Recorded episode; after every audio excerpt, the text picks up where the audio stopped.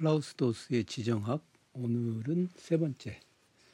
이 책 전체를 살펴보는 것은 어렵고 제가 이 책을 읽더라도 반드시 읽어야 하는 부분 그런 부분만을 좀 짚어보고 있습니다. 어저께 지정학의 역사 얘기했죠. 지정학이라고 하는 것은 어제 말씀드린 것처럼 원래 약소국에서 어떻게 해서든지 좀 살아남아 보려고 아등바등하는 그런 상황에서 생겨난 학문이라고 할 수 있어요. 지정학 책에는 그런 얘기가 잘 안 나오는데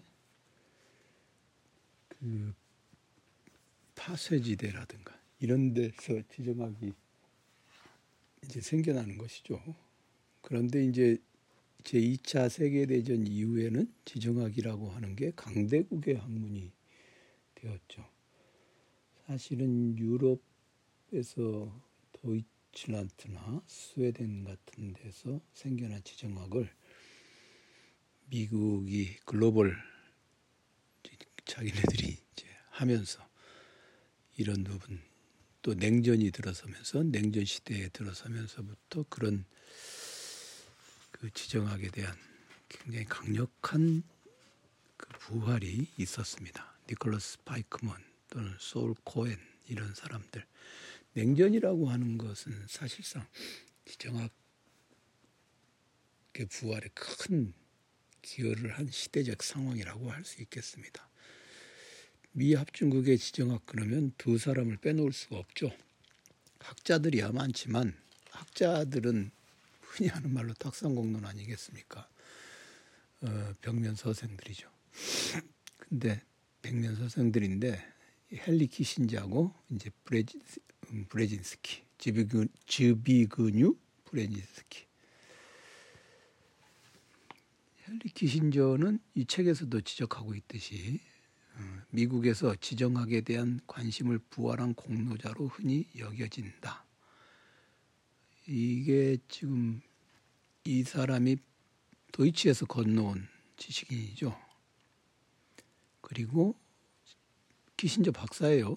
독토르인데 박사학위 논문이 19세기 유럽의 지정학적 역사를 분석한 사람입니다.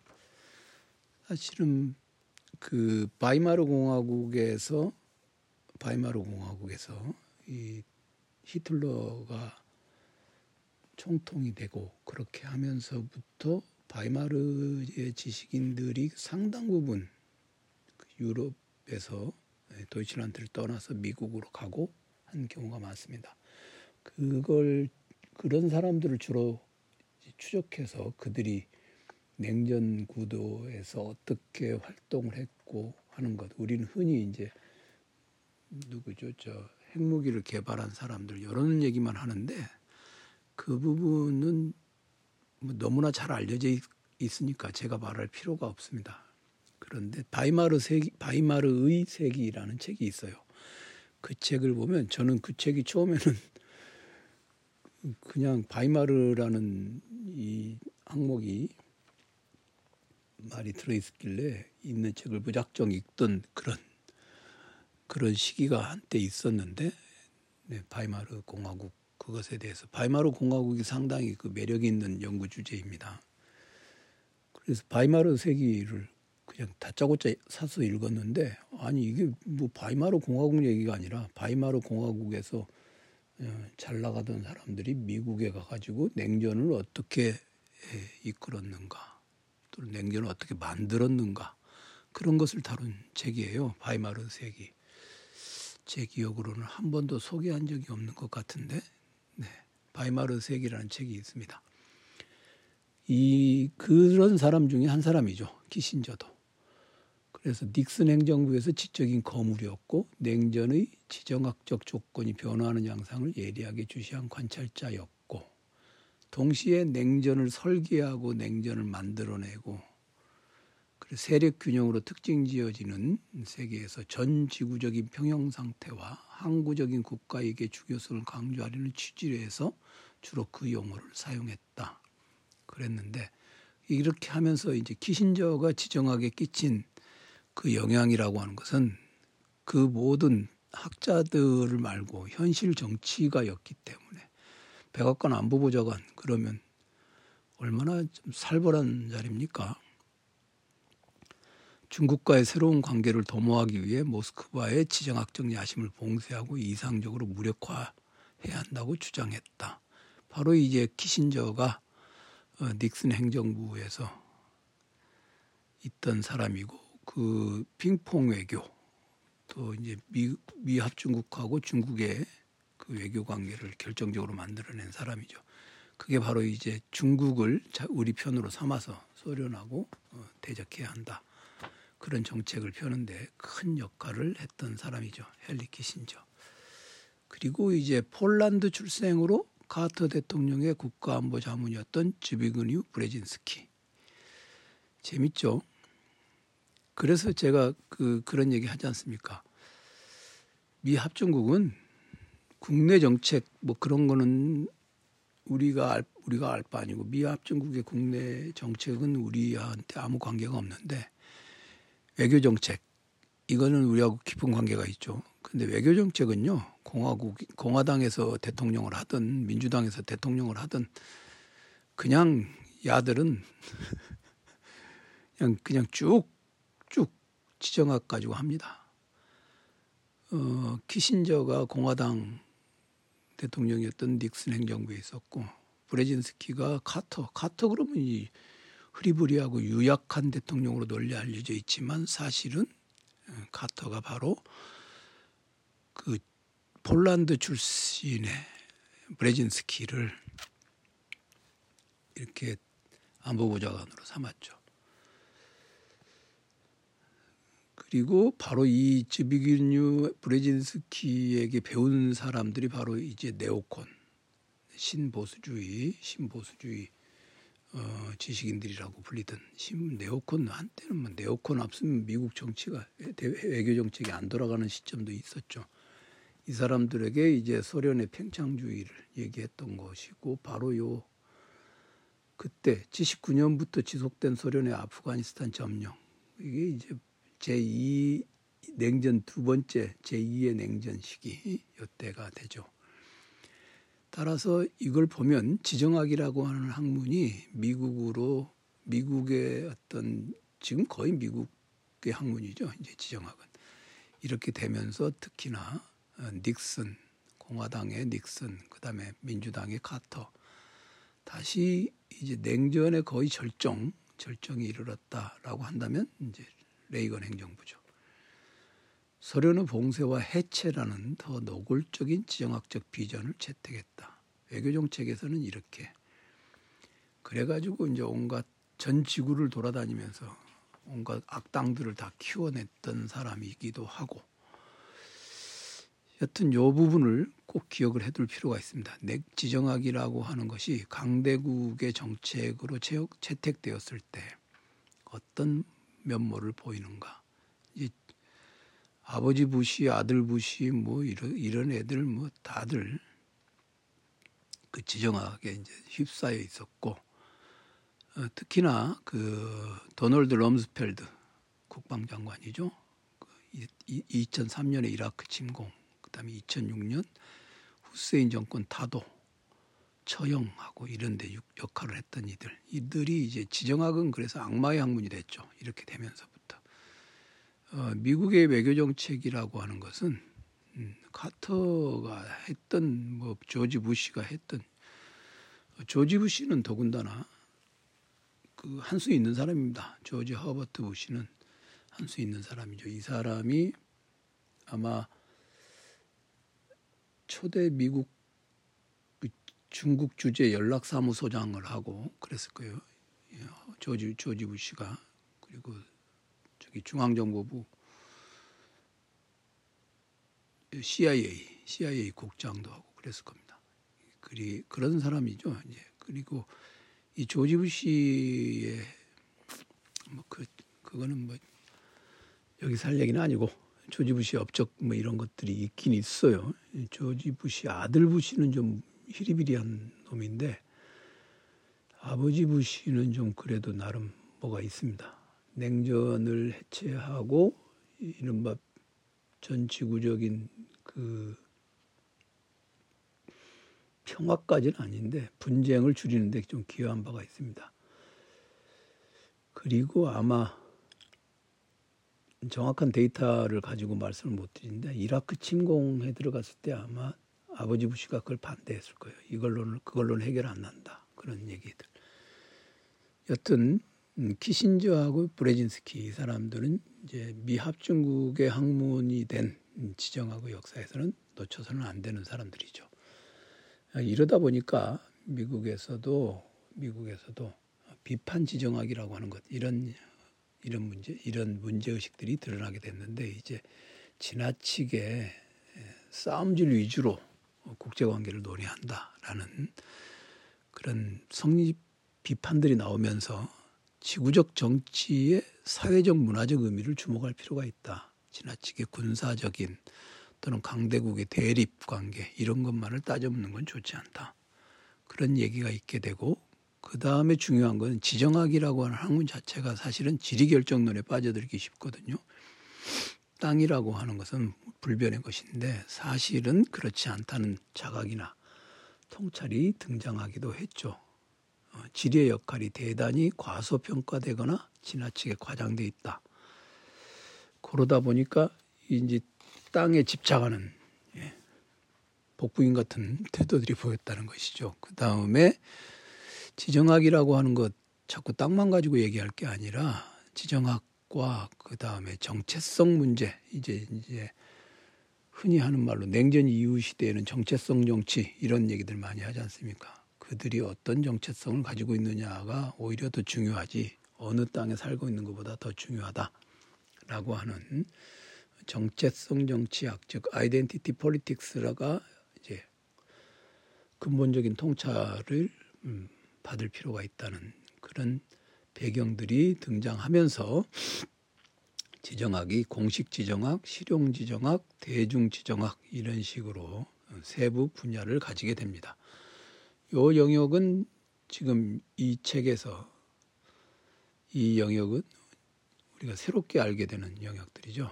전통적인 의미에서의 그 지정학과 관련된 음, 그런 전통적인 의미에서의 그런 것들보다는 실용지정학이나 대중지정학, 특히 이 책은 대중지정학에 대해서 챕터 하나를 할애해서 이야기할 정도로 많이 이야기를 합니다. 공식 지정학은 지금까지 얘기했던 것과 같은 전략연구소나 싱크탱크, 학계에서 논의하는 것들이고 그 다음에 실용지정학은 방금 전에 말씀드린 이제 헨리 키신저라든가 브레진스키라든가 이런 사람들의 정책 지향적인 지리 모형들, 외교 정책이나 이런 데 관여되는 것들을 말하는 것이고요. 그다음에 이제 대중지정학이라고 하는 것. 이게 문화적인 의미와 사회적인 의미를 주목하고 어, 시민들이 이용하는 대중매체 이런 것의 지정학적인 사유들이 어떻게 등장해 있는가 이런 것들을 따져 묻죠. 이 대중지정학, 실용지정학, 공식지정학 이 세 가지 모두를 다 아우를 때 지정학에 대한 종합적인 종합적인 지정학적 어, 통찰이 가능해질 텐데 결국 지정학이 궁극적으로 만들어내고자 하는 건 뭐냐 경계와 위험의 공간화라고 돼 있는데요 책에는 이건 다르게 말하면 비경계선이라고 하는 것은 명백하게 땅에 땅의 경계가 있기도 하지만 의식적 경계들도 있어요 문화적인 경계선이 있어요 그런 것들은 비가시적인 것이죠. 눈에 보이지 않는. 그런 눈에 보이지 않는 그런 경계와 위험이라고 하는 것은 예측 불가능한 것이고 어디서 그런 위험이 생겨날 것인가는 알 수 없는 것이니까 이건 역시 눈에 보이지 않는 것이겠습니다. 이런 것들을 특정한 공간에 투사해서 즉 공간 좌표를 잡아가지고 사람들에게 구체적으로 알려준다 하는 것이죠. 그러다 보니까 이제 가령 대중매체에서는 이런 식으로 표현하죠. 한일 관계가 경색되고 있다. 한일 관계가 경색되고 있다. 그러면 이제 뭐 현해탄에 높아지는 드높아 현해탄에 드높아지는 뭐 그런 경색 기류 뭐 이런 식으로 현해탄이라고 하는 현해탄이라고 하는 그 구체적인 공간을 가지고 눈에 보이지 않는 위협들이라든가 이런 것들을 표상해내는 것이죠. 또는 남중국해 그 남중국해 그러면 이제 지도에 딱 나오잖아요. 남중국해가 지난 시간에 얘기 첫 시간에 얘기했던 구단선 다섯 개 아홉 개의 그 선 그런 것들 그러면서 사람들로 하여금 눈에 보이지 않는 것을 눈에 보이는 공간을 가지고 어, 설명해 내려는 것 representation 재현하려는 것 그런 것이겠죠. 그게 이제 자아와 타자에 대한 지정학적 재현이라고 표현이 되어 있는데 이건 재현이라고 하는 말 그 옆에 지, 지정학적 상상력이라는 표현이 있어요. 영어 책에서 이런 학문적인 저작에서 상상력, 이미지네이션을 갖다가 번역한 것일 텐데 요 단어가 나오면 지적인 구성물이다 이렇게 생각하시면 됩니다. 그러니까 이렇게 해서 지정학이라고 하는 게 이제 그 칼슘이트의 용어를 살짝 빌려다가 표현을 해보자면 적군과 아군을 가르는 선 그런 선을 지적으로 인식적으로 인식물로서 구성해낸다는 것이죠. 그렇게 되면 이제 하나의 지정학적 문화로 전개된다고 할 수 있습니다. 이 지정학적 문화라고 하는 것은 지리적인 것을 주요 요소로 하면서도 자신들의 정체성이라든가 지향성을 음, 타자와의 관계 속에서 이해하는 방식. 당연히 그러니까 이제 정체성 문제가 여기에 개입돼 들어간다고 할 수 있습니다. 이 책의 제 3장이 구조물들인데 어, geo geopolitical architecture 국가와 비국, 비국가 기구가 영토와 흐름의 교차에 접근하고 관리하고 규제하는 방식과 그 과정에서 내부 외부 자국민 외국인 국내적 국제적 사회 경계를 설정하는 방식 이게 이제 그러니까 아키텍처라는 말로 표현이 되거든요. 구조물 이 구조물은요 개념적인 장치이기도 하고 물리적인 장치이기도 합니다. 예를 들어서 성벽을 쌓는다든가 또는 멕시코와 미국 사이에 국경 장벽을 쌓는다든가 이런 것들도 지정학적 아키텍처고 그 다음에 이제 표시를 붙이는 거죠. 딱지를 붙인다고 그러잖아요. 적과 아군을 나누는 딱지 이런 것들도 역시 지정학적 구조물이라고 할 수 있습니다. 그건 개념적 장치죠. 이 구조물들에 대해서 좀 무질서하게 설명을 이것저것 해놨는데 그건 쭉 그냥 읽어보시면 될 것 같고 대중지정학은 영화라든가 언론 매체라든가 이런 데서 어떻게 지정학적 사유들을 사용하고 있는가 그것을 다루고 있습니다. 그 다음에 제5장이 정체성인데 이 부분은 좀 꼼꼼하게 읽어볼 필요가 있어요. 이거는 뭐냐? 우리 인간은 우리 인간은 어쨌든 진영 논리라는 욕을 먹을지언정 정체성이라고 하는 것을 스스로의 정체성을 확보하지 않으면 확보하지 않으면 사회생활하기가 어렵습니다. 그렇죠? 누구나 다 나는 이러이러한 진영에 속하는 사람이야라든가 이런 거 있잖아요. 근데 그런 정체성을 이제 지리적인 것과 연결시켜 가지고 만들어내는 것 이런 것들이죠. 예를 들어서 뭐 조국을 지킨다 이런 게 이제 국가 정체성이죠. 국민국가가 성립한다면 그 국민국가의 땅, 영토에 대한 지속적인 교육을 국민에게 실시하고 그리고 그것을 이제 영상화하는 거죠. 비주얼라이제이션 사람들에게 한 치의 땅도 양보할 수 없다라든가 뭐 이런 것들 있지 않습니까? 대표적인 것이 이제 나치 독일에서 그런 피로 젖은 돼지 뭐 이런 거 있죠. 이렇게 이제 전통을 발명해내는 것도 인간과 장소가 어떻게 관계를 맺는가 이것에 근거하고 있다는 것을 이제 정체성 이 부분에서 우선 얘기를 하고 그 다음에 이제 그 오스트함멜의 공간 이 부분하고도 굉장히 깊은 관계가 있는 건데 예를 들어서 튀르키예 터키죠. 튀르키예 그 오스트함멜 책 제 3장을 보면은 유럽 안의 터키라고 하는 그 섹션이 있어요. 그런 것처럼 디르키에는 유럽인가? 유럽 연합 가입을 둘러싸고 논란이 많죠. 디르키를 유럽이라고 할 수 있는가? 유럽은 어디까지인가? 오스만 제국 이후에 계속해서 그 지역에서 불거진 얘기죠. 그리고 보스니아, 보스니아 내전이 일어났을 때 유럽 사람들이 참 당황스러웠을 거란 말입니다. 보스니아가 유럽인가? 유럽 안, 유럽이면 우리가 이걸 개입을 해야 하는가? 뭐 그런 것 있지 않습니까? 그리고 어, 헝가리나 폴란드가 유럽 연합에 가입하는 문제에 있어서도 이 유럽인가 특히나 이제 폴란드 같은 경우에는 폴란드 같은 경우에는 법과 정의라고 하는 당이 있는데 그 당에서는 극우파적인 그런 기획을 하고 있거든요. 그래서 유럽 연합이 이상으로 내세우는 것과 충돌한다는 얘기가 있어요. 뭐 새삼스럽게 유럽에서 생생내는 것 같기도 하고. 지금 스웨덴 같은 경우도 복지 천국이라고는 하지만 사실은 지금은 아닙니다. 스웨덴의 그 난민을 받아들여 가지고 난민 1세대가 아닌 2세대들이 난민 2세대가 그 상당한 범죄를 저지르고 있다고 해요. 그래서 지금 한국에서도 난민 문제가 뭔가 불거진다 그러면 스웨덴의 사례를 들어다가 그 대마고고 거짓 선전을 일삼는 사람들이 있습니다. 그럴 때 지금 유럽에서는 무슬림 공동체가 영국이나 프랑스나 네덜란드 이런 데서 맞닥뜨리는 소외감이 상당히 심각하죠. 아, 영국은 정말 좀 그런 것 같아요. 영국도. 영국은 아마 폴란드 사람들이 해외에 제일 많이 살고 있는 것이 영국일 겁니다. 그것 저 무시할 수 없죠.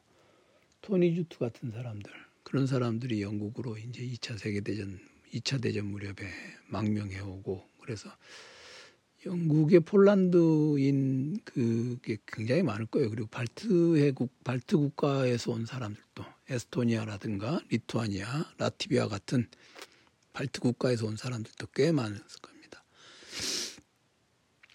예전에 제가 중, 중앙아메리카에 있는 어떤 나라에 회사 일로 가서 좀 회사 일을 하러 간 적이 있는데 이 나라가 그 나라는 이제 중앙아메리카에서 유일하게 영국 식민지였던 곳이에요.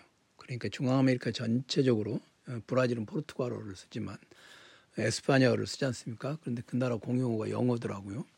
근데 인구가 적고 그런데 그 나라에서도 에스파냐어를 쓰는 나라에서 일테면 이제 살바도르 같은 데서 살바도르 같은 데서 일을 하러 오는 사람들이 꽤 많아요. 그러니까 이 계절 노동자들 같지. 그리고 그런 나라들은 여권, 여권은 있다고 해도 말하자면 비공식적인 취업이죠. 취업 비자가 없는 상태로 와서 제가 머무르고 있던 곳에서도 그 에스파냐어를 쓰는 말하자면 파출부가 오고 가고 하더라고요. 그러니까 그런 나라에서는 영어를 쓰는 게 말하자면 특권층의 언어가 되죠. 그러니까 거기에 있는 사람들은 같은 중앙아메리카 사람들인데도 아메리카인의 정체성이라고 하는 그 어디에 산다, 살바도르에 사느냐 뭐 이런 거 있지 않습니까? 과테말라에 사느냐, 살바도르에 사느냐 이런 거 가지고 그 그런 티격태격 하는 게 있어요. 그러니까 에스토니아나 리투아니아나 라티비아 같은 그런 발트 국가는 유럽 연합에 가입을 하려고 한다. 그건 뭐냐면 가입하기 전에 그들이 먼저 이제 스스로를 유럽인이다. 우리는 유럽 사람이다. 그리고 우리는 예전에 소련의 구소련의 이해관계에서 벗어나고 있다. 이런 것들을 보여주려고 하죠. 그러니까 지리적인 유럽하고 그들이 유럽인이라는 의식을 갖는 것하고는 굉장히 차이가 있죠. 그리고 우크라이나도 마찬가지, 폴란드도 마찬가지. 지금 그들의 의식이 그들의 의식이 유럽 사람인가 아니면 러시아에 뭐 이렇게 돼 있는가? 유럽은 발명된 것이니까 유럽이라고 하는 게 멀리 갈 것도 없이 아시아에서도 그런 게 있죠. 일본 메이지 유신 이후에 메이지 유신 이후에 일본이 추구했던 그 정체성의 아주 중요한 부분이면 아시아를 벗어나 유럽이 서구의 나라가 된다. 그게 이제 타라 입구라고 하는 것이 있었지 않습니까? 그러면 이제 일본인들은 정체성을 영토는 아시아에 있지만 땅은 아시아에 있지만 정체성은 서구의 정체성을 갖겠다는 것이지 않습니까? 그런 것들도 지정학적 탐구의 대상이 되죠. 지정학적 정체성학, 지, 지리적 정체성하고 의식적 정체성이 서로 일치하지 않을 때 아시아인의 의식을 갖고 있질 않아 유럽인들은 아니 저 일본 일본 사람들은요. 아시아인의 의식을 갖고 있지 않아. 항상 자기네들은 아시아 사람 아니라고 생각하죠. 그러니까 같은 아시아인 취급을 받, 받으면 굉장히 기분 나빠한단 말입니다. 그게 이제 메이지 유신 시대 이래로 그걸 벗어나지 못한 것이죠. 우리도 아시아 사람이라는 의식은 갖고 있지만 사실 한중일이 하나로 묶인다 그러면 되게 언짢아하지 않습니까? 그런 것들 그런 것들이 이제 지정학적인 그 통찰에서도 탐구에서도 논의되어야 하는 문제다. 그게 바로 이 정체성 부분입니다. 저는 이 지정학 요 책 읽으면서 지정학의 역사 뭐 이런 것들은 찾아보면 다른 책에서도 얻을 수 있는데 요 책 정체성과 지정학과 정체성 요 논의가 굉장히 중요하지 않나. 그런 점에서 요즘에 그 세계 여행하는 유튜버들 있잖아요. 이런 사람들 긍정적인 영향을 많이 끼치는 것 같습니다. 코스모폴리탄으로서의 의식을 갖게 만들어주고 우리가 그 공식적인 매체를 통해서는 알 수 없었던 전 세계의 방방곡곡을 우리에게 알려주는 그런 중요한 역할을 하지 않나 그렇게 싶더라고요. 이거 아주 뭐 아주 아주 그 사소한 사례이고 극히 특수한 경우일지는 모르겠지만 어 제가 그 제가 그 처남이 둘 있는데 큰 처남의 아들이 하나 있어요. 그 처남이 그, 그 실용음악을 하는 하는 친구였는데 하는 녀석이었는데 어, 유럽 여행을 엄청 오랫동안 갔다 왔더라고요. 그래가지고 저번에 명절 때 잠깐 봤는데 어, 아주 다른 종류의 사람이 되었더라고요.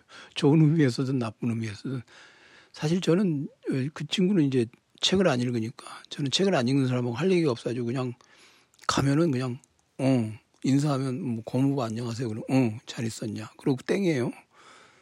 근데 막 얘기를 많이 하더라고요. 그래서 저번에는 여자친구가 저기 스위스 사람이었나? 아 프랑스 사람이었나? 근데 이번에는 체코 아가씨를 사귀었다고 뭐 그러면서 뭐 그러고 어디더라 남동 유럽에 있는 거기를 거기에서 지금 왔다 뭐 그런 얘기를 하더라고요. 말하는 폼, 폼새가 달라요. 그러면서 완전히 코스모폴리탄으로 바뀌었더라고요. 그게 굉장히 그좀 뭐 긍정적인 영향을 미친지 부정적인 영향을 미칠지 모르겠습니다. 세상에 긍정과 부정이 어디 있겠습니까? 그냥 영향이지. 사람이 사람을 만났으면 그냥 어떤 영향을 받겠죠. 그 그런 경험들이 그에게 그의 삶에 어떤 식으로든 음, 모멘트 작동을 하지 않겠나 그런 생각을 좀 슬쩍 해봤습니다. 네, 지정학 요책 관심 있는 분들은 제가 세 번에 걸쳐서 논의했던 부분들을 중심으로 읽어보시면 썩 도움이 되시리라 그렇게 생각을 합니다.